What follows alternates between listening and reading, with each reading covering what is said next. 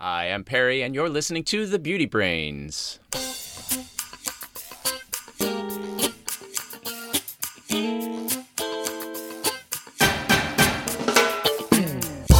Hello and welcome to The Beauty Brains, a show where real cosmetic chemists answer your beauty product questions and give you an insider's look at the cosmetic industry. This is episode 297. I'm your host, Perry Romanowski, and with me today is Valerie George. Hello, Valerie. Hi, Perry.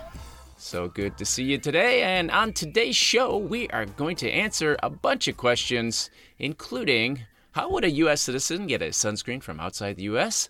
recommendations on non pilling vitamin C products. Why is a foundation considered a hazmat product? Is Curlsmith a less expensive version of Olaplex? And can you believe the claims of YouTube derms telling you that sunscreen may be causing your hair loss? Wow, no way. it is amazing, and we'll get to that one.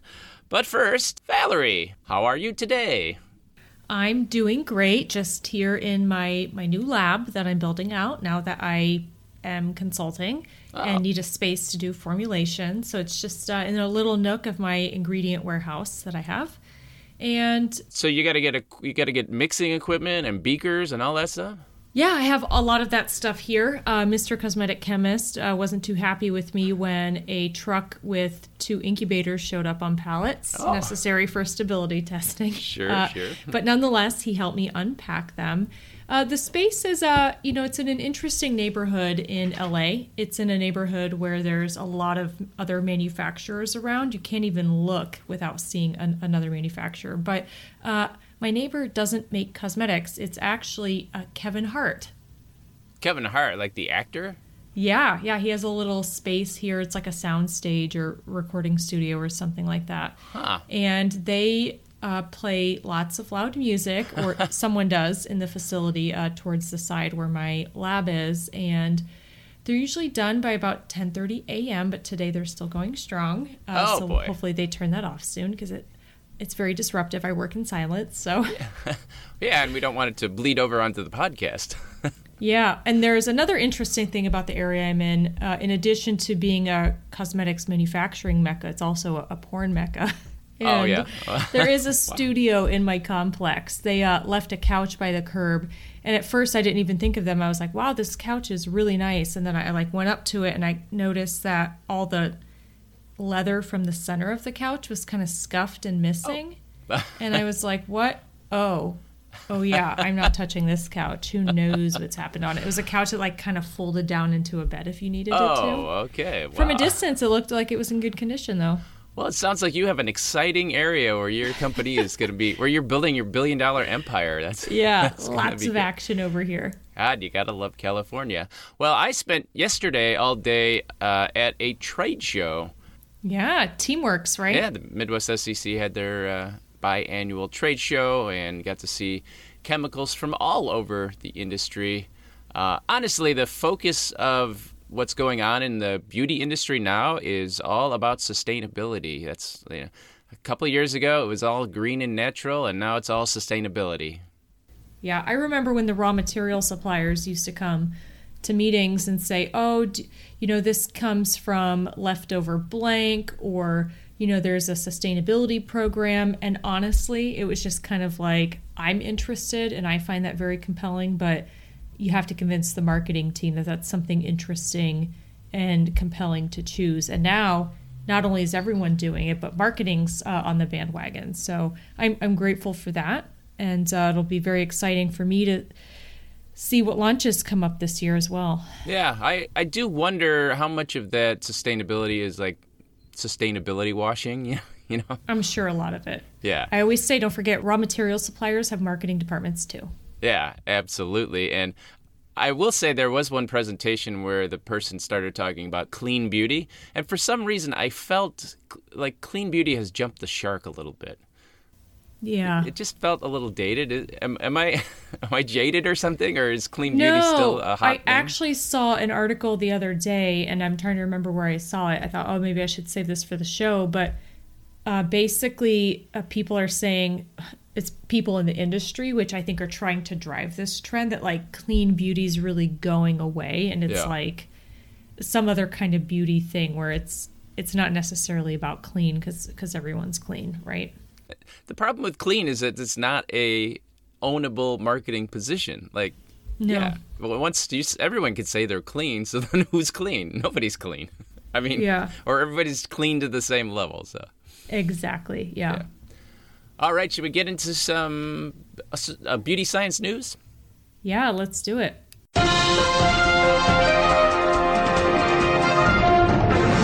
Not a lot happening uh, these days, no, but uh, unremarkable. Yeah, what you you did see something on uh, on our good friends over at Walmart. Yeah, yeah, I think we both saw this. So Walmart is going prestige. Can you believe that, or is that just a catchy headline? I, I can't I can't really believe. I mean, I can believe that they're trying to do this, but uh, it seems so strange. Well, I'll tell you what's happening. And I actually was a little surprised to see this come to light, but then also not surprised.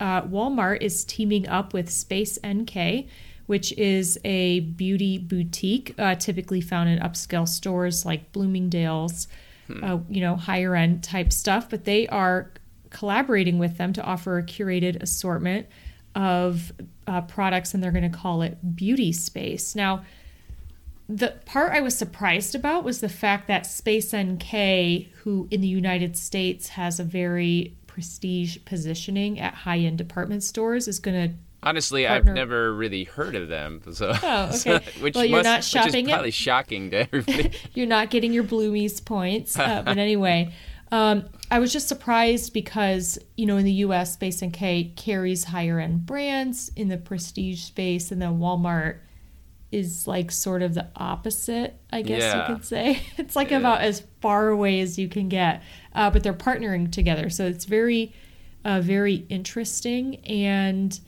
I think the not surprising part is that they're trying to keep keep up with Target, which is, I, I guess, one of their major competitors, right? Sure. Target has partnered with Ulta to create these higher end beauty spaces within the store. So interesting. yeah, no, it, and it makes sense for Target to do something like this. I'm not sure it makes sense for Walmart to do it. I don't know. Well, I think it's uh, it's a good move for Walmart to try to be seen as a little higher end in their Yeah. offering, and it's interesting for Space NK to get the reach of that Walmart has. Yeah, I guess that's the plan. We'll see if anybody believes that Walmart uh, can do anything prestige. We'll see if they pull it off. I know they're really good at squeezing their suppliers down to every last penny. at least that was the case when uh, uh, I worked for Alberto Culver, and uh, you know they got you to get that VO5 shampoo down really, really cheap. Yeah, we'll see what happens. We'll keep our eye on the space. I think it opens up March fifteenth, uh, so I guess it's already already happening. yeah, yeah. I, I guess we'll have to do a field trip to Walmart. Let's do some beauty questions.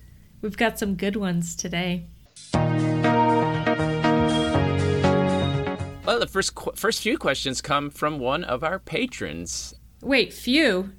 Yeah, well, Alicia, Wow, who is look a, at her getting a few in there. Yeah, no, she she has subscribed to. Uh, if you go to Patreon.com/slash The Beauty Brains and subscribe, you could get multiple questions answered on a single podcast. So Alicia says, "Hey, thanks so much for teaching me. I just graduated from esthetician school in Cleveland, Ohio, and am waiting to take the state board so I can job hunt. I have learned at least as much from you guys as from esthetician school." Very cool. Yeah, I feel like school, especially chemistry and science stuff, is simplified so much as to be incorrect. And I learn way more depth and uh, correct information from cosmetic chemists on YouTube and you guys. Well, there you go. So, anyway, her first question was Do you have any idea which episode you are talking about that skin doesn't exactly have a pH but something else? I, I forget what you called it and how it was explained. I've been trying to refresh my mind. Oh gosh, Perry, that was a long time ago, right? It was a little bit ago, and I went through searching through the archives as we, we keep here in uh, at Beauty Brains headquarters, and I found on episode 224 we did a, a deep dive on that. But basically, uh, pH refers to the concentration of hydrogen ions in a solution, and skin is a solid. It's it's not a solution, so technically it couldn't really have a pH.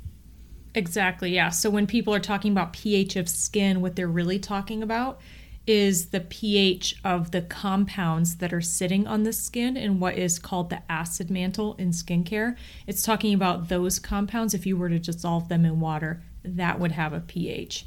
Uh, Right. Uh, but the skin itself actually can't have a pH. So head, head back on over to episode 224 and get the full story. Yeah, and uh, you can listen to some of our wonderful banter from back then. Who knows what we were talking I, about? don't- I don't know. I might listen. I don't Oh, know. yeah. Well, Alicia gets an, has another question, and this is more of a, a recommendation question. She says she's been struggling to find an effective vitamin C slash SPF combo for over a year. Tried Hmm. many different brands and combinations of each, and always has pilling no matter what. It's hard enough to find a vitamin C that's effective and not yellowish or orange, uh, but a broad spectrum SPF without a cast. But no matter what, she sees pilling. So the question is, uh, I know you guys aren't big on specific product recommendations, but maybe types of ingredients or either to look for or avoid.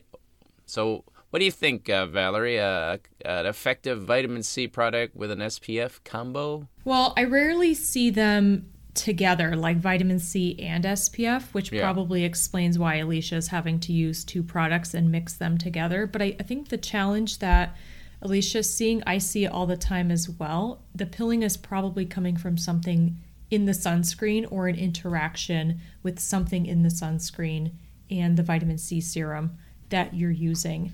With sunscreen, when you formulate it, you have to create an even film on the skin, and you Yeah. typically use uh, film formers, film enhancers, things that help keep an even film. This is how SPF companies, or formulators, I should say, are able to get the SPF value to be high and consistent without having to overuse SPF actives. It's a way to keep the actives down. Um, if you have excellent film formation on the skin, it helps give even distribution and a good SPF value. Sure. Oftentimes, these film formers, when you apply something else, like another product with it, these two films, because I'm assuming the vitamin C product has something that's also creating a film on the skin or some sort of thickener to it Yeah. uh, to create the serum. These two things are interacting and it's causing uh, pilling because you have these two films sort of interacting together.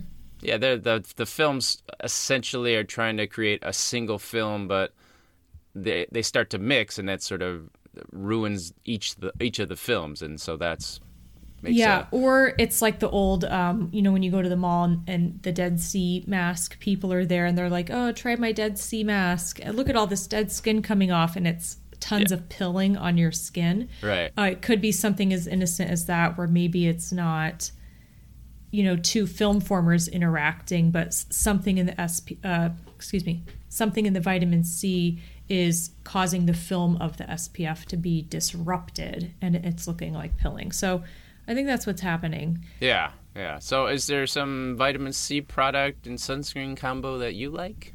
I honestly would not look for a water based vitamin C product because typically the water based vitamin Cs are thickened and they're thickened with hydroxyethyl cellulose, hydroxypropylmethylcellulose. Xanthan gum is another another Right. big one, or even these um, acrylate polymer thickeners can do some pilling as well, or even carbomer can. So I would actually look for an oil based vitamin C product that has basically just oils in it, and your SPF should be pretty compatible with that. I don't really have any recommendations to make on that because I, I make my own. I just take squalane and tetra, tetrahexyldecyl ascorbate and I mix them together. And um, And soon you too will be able to buy that when Valerie launches her line. it's actually uh, the ingredients I already sell online. Oh, it's you Simply. Ingredients, not to plug my company again. Um, but uh, I, I do sell them there because it's super easy to make. But I would look for like an oil, like a, a vitamin C oil uh, that has a vitamin C ester in it that's pretty shelf stable. And then uh, you could put your sunscreen um, under that or over that or, or whatever you want to do if you if your skin can tolerate oils. Otherwise, I would look to avoid vitamin C products with uh, xanthan gum, hydroxyethyl cellulose, and carbomer to start. Great suggestions. Now, uh, she's got one more question here. All right. She says, Do you know how one can go about accessing sunscreens from other countries, ones with different filters, and why won't the U.S. approve these newer filters? thanks so much. I seriously can't give you guys enough credit. You guys are literally the best. Love from Cleveland. Yeah, well, um, also I forgot to mention I'm also from Northeast Ohio. That's so right. You're sort of I near also- Cleveland, right? Yeah, Akron. Yep. Uh, but I fly into Cleveland, I guess. and My dad's from Cleveland. So anyway, uh, you know, this is a tough one because I know that you can get uh, sunscreen products from Asia. You can get those on Amazon. I know a lot of other people, um, you know, try eBay or um, Korea Depart, Yes Style. There's a lot of um, websites that you can try to look for. Rakuten is another one that I've seen online that people people can get, but uh, you basically just have to look. It's it's really hit or miss on on where you can get them, but the internet is the best place to do it. You're Yeah. not going to be able to buy them online, and you probably aren't going to be able to buy them online from a company that's based in the US because they have to import the product and then they won't be able to import it because it's not compliant. So you really have to get it from a company overseas. Um, and, and Amazon is the one I know that people have a lot of success with.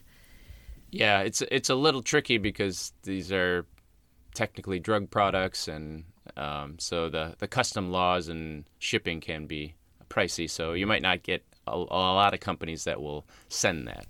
Yeah, yeah, because if customs catches it, they'll they're not going to give it to you, and Right. especially if you know you're a big box retailer, even a boutique, and you're shipping this stuff in, you might get one package in. You're not going to get two or three in. You just you, you won't because they'll catch it and then they'll say not compliant, not allowed in.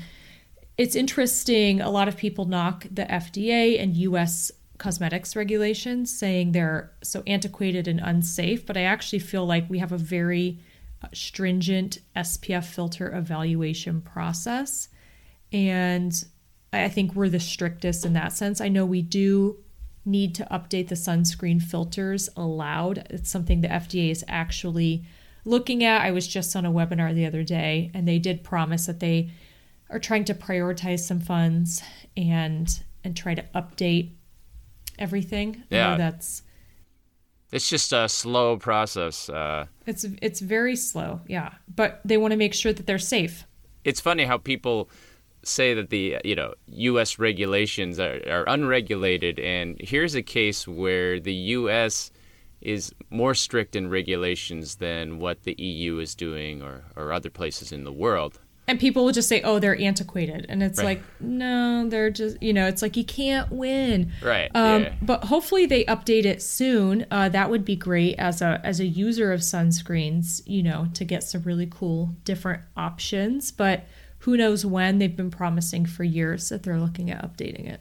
Yeah, and if a company wants to get their own ingredient uh, approved, they would have to go through an NDA process. Uh, with the FDA, that costs a lot of money. That takes a lot of time. You got to do testing. But I think that Mexoryl is an uh, is an active ingredient uh, that had gone through an NDA process, and so that's the newest one. But only one company can use that because and and only specific formulas. You can't if you change the formula, then you got to go through the whole process again. So.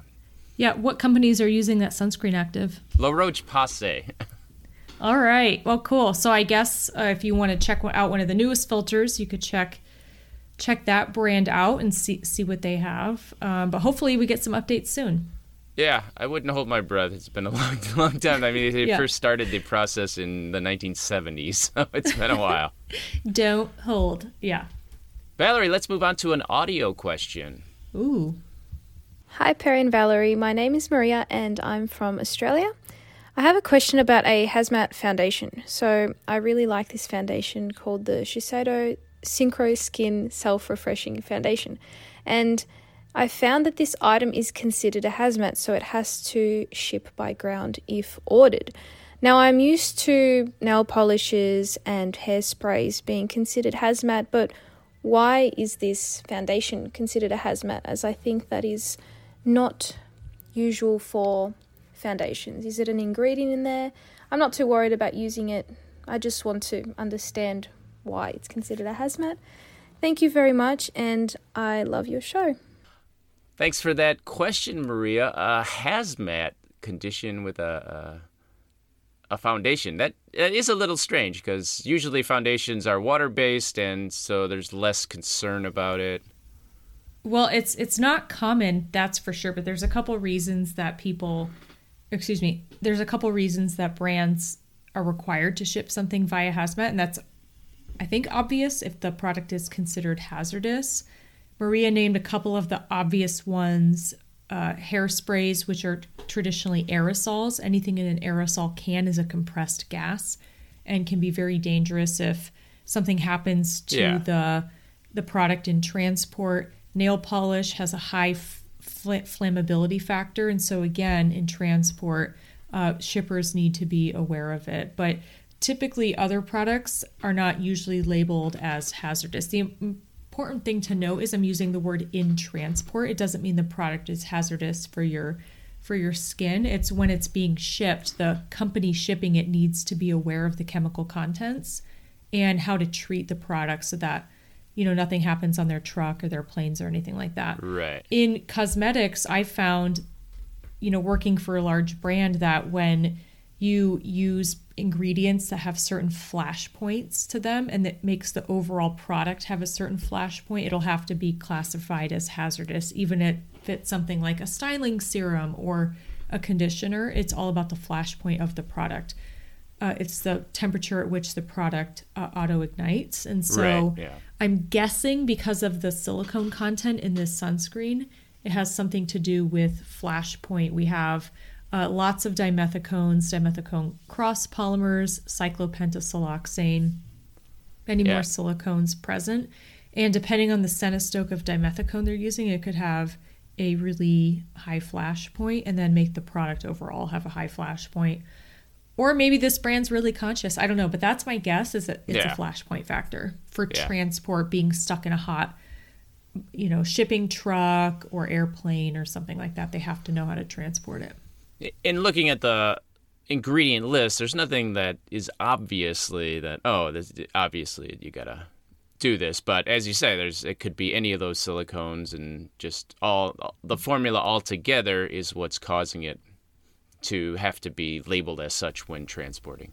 Exactly. And if you had the safety data sheet, I actually have a really great blog article on how to read a safety data sheet on my website because I think for any chemist or any person working with ingredients or chemicals or products, it's important to know how to read one. If you can get a safety data sheet from the brand, they'll have the transportation restrictions listed in section 14, which is a transport section on a global safety data sheet. And then any flammability will be listed in section 9, which has the chemical properties of the product. And any other hazards will be listed uh, up front in section 3. I like how you call it the safety data sheet because when I first started, we always called it the MSDS, the material safety data sheet. If it makes you feel better, it was also called that when I started. oh, It only changed a few years ago. I think in 2016 we moved to a globally harmonized system. Well, what, you know what always bothered me? People would say, "Give, could you give me that MSDS sheet?" I'm like, "That's uh, well, the S and the it's already." name, yeah. so now, yeah. do people say, "Can you have the SDS sheet?" Can I have the SD sheet? okay, there, there you go. That works. Those Does that please you. Perry? Our next question comes to us from Chenille. She says, Hi, Beauty Brains. I love the podcast and hope to become a fellow patron member soon. Oh, we hope you do too. uh, your podcast is so helpful, and I love learning all about the science of cosmetics. That being said, I was hoping you could tell me about the product by the brand Curlsmith. It claims to be a dupe for Olaplex that can restore several bonds in the hair that can be broken off with various forms of damage. I've seen many curly hair influencers claiming it works just as well. I was hoping if you could tell me the science behind this product and is it actually true and that it does what it claims. Also, are there other products you think work just as well that might be cheaper? Thank you and looking forward to listening. Have you heard of Curlsmith, Perry? I had not after, not before this question, but uh, I've I've Yeah. heard of it now. They came on my radar mm, a year and a half or two years ago. It's always hard to tell with COVID what's actually happening Sure. in, in some sort of time frame. And they're okay. You know, it wasn't horrific, not super memorable, but you know, I think they were. You know, I would remember if they were bad, right? you would remember. Yeah. Yeah. you know the price wise, I mean, they're reasonable. You know, well, are they reasonable? Twelve dollars for two ounces. Hmm. I mean, It's I, not crazy unreasonable, but Yeah, I there. feel like it's a little, you know, All for a travel size, that's a little expensive. Eight ounces for twenty nine bucks. You know, I think that's on the the pricier side. Uh, I mean, compared you know, to Olaplex, it's probably not. it's probably pretty close. Yeah. You know, but if you're talking even salon professional for eight ounces, I think that's, you know, maybe a little bit right. But this isn't a salon professional brand. This is, you know, direct to consumer. But uh, so what technology are they using? They are not using the same technology as Olaplex. So to call it an Olaplex, you know, dupe or you know uses the same bond building technology wouldn't be accurate but they are using a bond building technology or an alleged bond building Sure, technology where it's maybe not necessarily bond building but it's strengthening which is what i really think bond builders do anyway. And it's hydroxypropylgluconamide and hydroxypropylammonium gluconate uh, which is a sugar derived blend that helps strengthen hair from the inside and the raw material supplier has some evidence that there is a little bit of penetration into the hair and works to create additional hydrogen and ionic bonds within the hair structure, which are really important bonds in hair, whereas Olaplex claims to work on disulfide bonds. And they say it can help strengthen hair up to three times that of untreated hair. Huh. So you're saying the the radish root and the superfood blend aren't doing that much?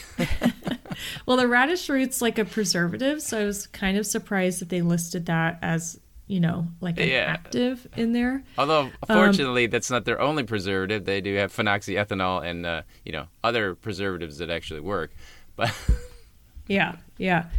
Uh, you know, it's an it's an interesting looking product. I would say maybe on a performance level, it could be similar to one of the Olaplex products, maybe number three, uh, which is a take home mask. Um, Yeah. You know, it has polyquaternium 37 in it, which is a wonderful conditioning agent for hair. and our good friend stearamidopropyl dimethylamine. I like those two. Those are really Yeah. good ones. So Yeah. I would say maybe from a performance perspective, you're going to get the detangling and the slippy feel in the shower when you're rinsing rinsing it, and a little post shower conditioning from behentrimonium chloride. Um, and then you have a, what looks like to be a pretty high level. It's hard to tell of this um, bond curl complex. That's what they call it, which is uh, the sugar derived um, strengtheners that I mentioned a couple minutes ago. Yeah, at least they have more than that than their prickly pear extract. Yeah, yeah.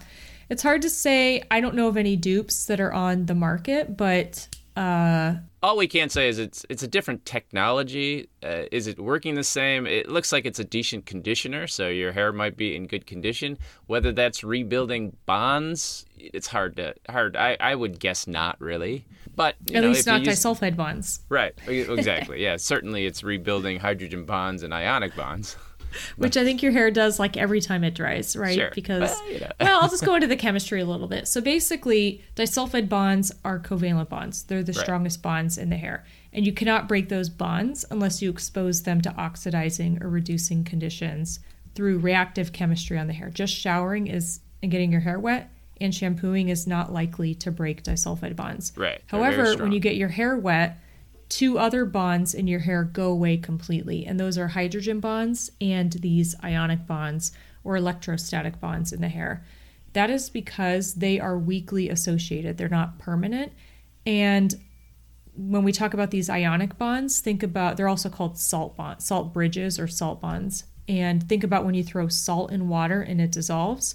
When you put water on your hair, these bonds are temporarily going to dissociate from each other and then they'll form back together when the hair dries again. So, not to knock this active because I've actually looked at the active that they're Sure. talking about and it's p- pretty good. And the company that developed it does a lot of fundamental research in hair. They have this scientist. I've like read all his papers because I'm a psycho. Um, you know, it, they do really good work. So I'm not saying it doesn't work in that way, but to play devil's advocate, I feel like when you shower, those bonds kind of go away anyway, Yeah. and then they form again. So There you go. beep. You know what you would call a bond between Babe Ruth and Marilyn Monroe? what? An iconic bond. oh my god. I, I just made that up. Yeah. I'm, I'm embarrassed for you right now. Oh, I think I'm actually blushing. So, uh, anyway, Chenille, I hope that helps you. It Curlsmith products are nice. I'm sure the product really works.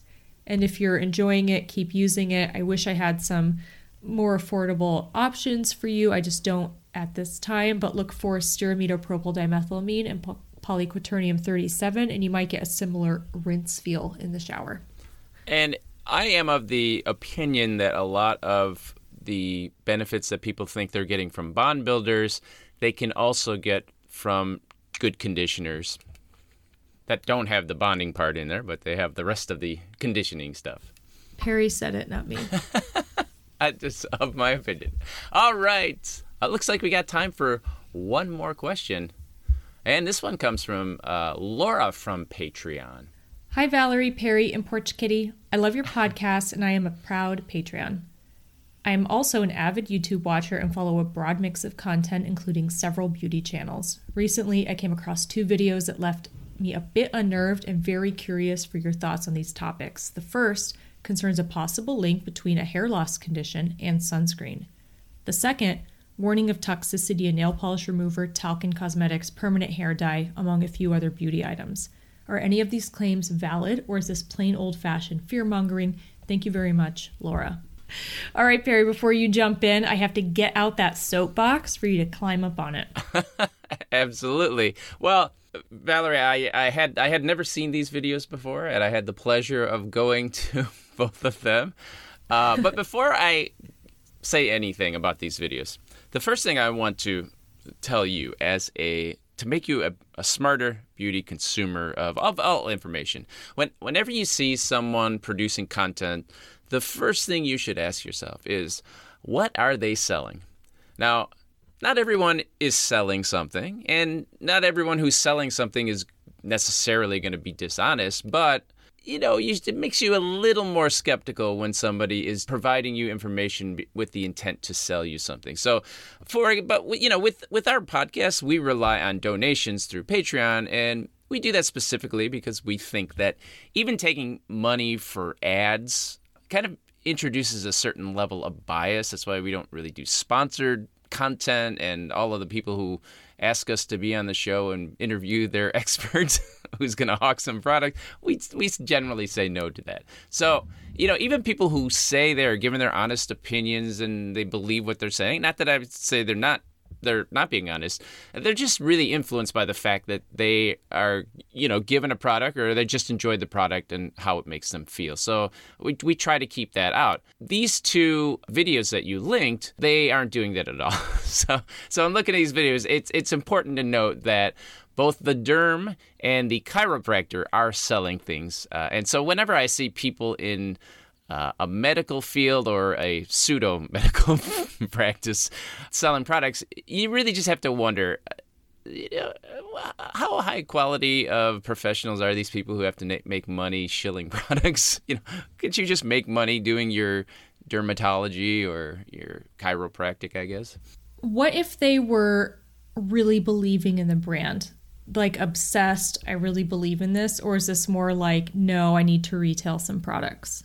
Because there are some things I'm like super passionate about, right? I I can see that, but but then if you're very passionate about it and then you also include a an affiliate link where if somebody oh. buys it through you they make money um, yeah that i can see that all, you, all the passion in the world that sort of undercuts that if you're doing that so so if if we brag on a product and talk about a product uh, I'm not. Spe- I'm specifically not going to include an affiliate link in there, so at least there's no, you know, kickback that happens it, there. It, it you know? insinuates bias. The point yeah. you talked about before. It, exactly.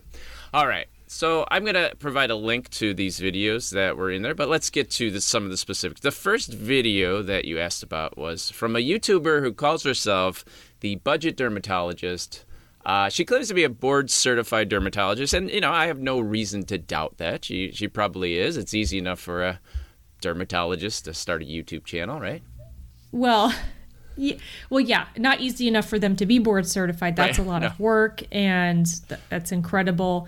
But easy for anyone to start a YouTube channel. Exactly. So I, Yeah, yeah. she did she did all the work to become the dermatologist just so she could launch this YouTube channel. probably not. She was I hope probably, not. Yeah. Yeah. anyway, now she gives a reasonable take on some things, um, but she does kind of tip her hand right up front because she says uh, she's going to give you sunscreen recommendations so you can avoid this harmful association between hair loss and sunscreen use. Huh? Yeah, watching it, the rest, she she starts off and she says that you know, a lot of consumers and some dermatologists are noticing uh, hair loss from sunscreens. And I'm like, well, really? I mean, that's. It's, it's, it seemed a little bit, and if you're watching the rest of it, she way overplays this concern, and and essentially she blames the entire problem on nanoparticles from titanium dioxides in sunscreens. Uh, what? Uh, yeah, I mean, but she said that, I've that- never heard of this. uh, well, there, yeah, there's a whole, video to watch. I guess there's a first for everything. Maybe Exactly. she's onto something. I don't know. she does cite a few papers, not and they're small papers. They're not they're they're not conclusive evidence of, of anything. They weren't in JAMA or Nature or New No, England no, they- Journal of Medicine or anything like that. They were in legitimate sources, but the papers aren't saying the oh the sunscreen caused this. It's just like some people had this condition, this uh, FFA condition, and they did a survey of oh did you use sunscreen and more people who had FFA said they did use sunscreens. it's just Well- terrible data, right? I mean, anyone could. I mean, you could just say, "Have you ever put lotion on your feet?" And then Yes. a bunch of people say, "Yeah, I put lotion on my feet." Oh shoot! I, I mean, it's the same thing, right? Same kind of thing. So it's really terrible, weak evidence to come to any kind of conclusion, or at least to come to the conclusions that she's she said, because. Uh, uh, you know, essentially, she goes from saying, "Ah, there's like this association. It's not even like a causal association. It's like this relation between these two things." And she does admit, "Oh, that's this isn't great evidence." But then she goes on to say, you know, it's not great evidence, but you should avoid titanium dioxide. And she, you can kind of tell she has a uh, a bugaboo about nanoparticle sized titanium dioxide. Uh, you know, you can get nanoparticle sized zinc oxide too, and she kind of ignores that. But the fear mongering is it's pretty subtle, and she does downplay it a little bit. But you know, to say that sunscreen is causing hair loss i- is is real based on what she's presented. It's just there's, there's just not good. That's just not true. So Yeah. Even if she put those little caveats in the video, it seems like she's still leading people to this conclusion in some way. And it, Yeah. to me, it's like if the evidence really wasn't there, like why are you bringing it up? right, right, right. It's like oh, there's a hint of it, and I say the reason she's bringing it up because she wants you to buy sunscreens that she recommends through her affiliate programs that she's linked in her YouTube channel. So Maybe. I mean, it's good clickbait too. I, Sure. to- I totally get it, right? Ab- absolutely. Okay.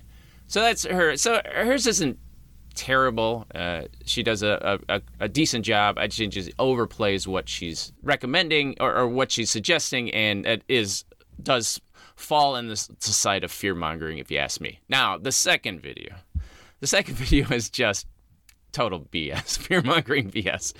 Now, this is a guy who he goes by the handle. Uh, I, I see how you feel about this. He goes by the handle Dr. Eric Berg, DC.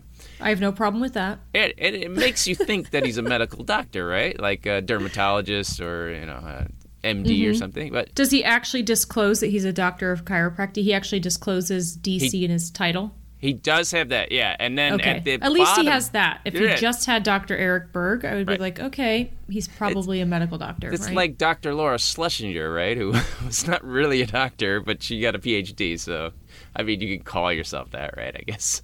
So, and that's kind of the thing. You know, I think the way he presents it is he does like if like I didn't know DC means chiropractor, right? I, I'm like, oh, it I know because doctor. I go and one of my former students, you know, went to chiropractic school. Right. Honestly, that's the only reason I know. If Right. I didn't, I would think DC was like some British knighthood term or something, right? Right. I just it it seems like it, it feels like uh, he's kind of burying that and kind of wants some people to feel like he's an actual doctor. But you know, he's he has a degree in chiropractic, and in my view, that's not the same as being a dermatologist or you know a medical doctor. It's a different profession. Yeah. Right. And of course, uh, he also sells products. So, so, surprise, surprise. Now, for the video, it, his video is like five products women should never use. Now, for this video, he pretty much just parrots the kind of fear mongering that you see in just any kind of reactionary blog. Uh, he claims that, well, if you're using a product with talc, then it's got asbestos in it. Like 20% of talc is asbestos. No, not really. I mean, if you're using a cosmetic grade source of talc and the company is conducting due diligence on testing the raw materials, there's probably not asbestos in it. Right, exactly. So, you know, that's just fear. And then he goes into, well, if you put this talc on your body, that's definitely getting into your body and kill and causing cancers. so then, and, you know, has graphics and that. So that's total fear monger. Then he talks about uh, people if you're using formaldehyde in nail products or acetone in nail products, that's going to get in your body and cause health problems. And he, he ends it with one that I thought you might find interesting. He talks about uh, people are using hair colors and Ugh, what did he say about them they they obviously hair colors contain carcinogens so. You're not allowed to use hair color that cause cancer it's kind of not allowed. Right. Well you know eh, i don't i think uh, you know dr eric doesn't you know doesn't doesn't know about that rule i guess. He's he's not from our industry you know, know right? uh, he's just not and you know that's the problem when when people kind of go out of their lane a little bit you know, there are some science communicators online that actually talk about the problem with dermatologists all the time going out of their lane and talking about formulas. And it's like, yeah, it's not really how it works. Uh, right, it sounds like yeah. a little bit of that's going on. Absolutely. And how would he feel about us making a YouTube video on the back? Right. And chiropractic. I mean... you know, he probably wouldn't like it. Right. And we could probably do just as credible a job. Hello. um, and you know he ultimately he tells you which of his products that you should be using instead of these things so there that to me this is kind of classic fear mongering is it's nothing to see here and I think what we really learned from watching these videos is that chiropractors should not be looked at for advice about toxicology. Exactly. You got to know who who you're your sources and where they're getting their information from and what their expertise is. You know, where did they go to school? What do they work in? Have they ever worked in industry? Have they ever not worked in industry? I think it's really important to understand who's giving you the info and what they have to gain from giving it to you. Yeah, and what so, are they selling? Speaking exactly. of selling, it sounds like the end of the show. Thanks again, everyone, for listening. Hey, the Beauty Brains are on Patreon. You heard today we answered a bunch of Patreon questions, and if you want to support the show and keep us ad-free, go to patreon.com slash thebeautybrains and subscribe. If you also can, please head over to Apple Podcasts or wherever you listen to the show and leave us a review. That's going to help other people find the ratings, hopefully the positive ones that you leave, and ensure we have a full docket of beauty questions to answer. Yeah, and if you have a question you want your voice on the show, just record it on your smartphone and email it to thebeautybrains at gmail.com. Don't forget, follow us on our various social media accounts. On Instagram, we're at the Beauty Brains 2018. On Twitter, we're at the Beauty Brains, and we have a Facebook and TikTok account. And we do, and, and sometimes I speak up on Reddit too. sometimes. Yeah. Well, thanks again for listening, everyone, and remember, be brainy about your beauty. Thanks, everyone.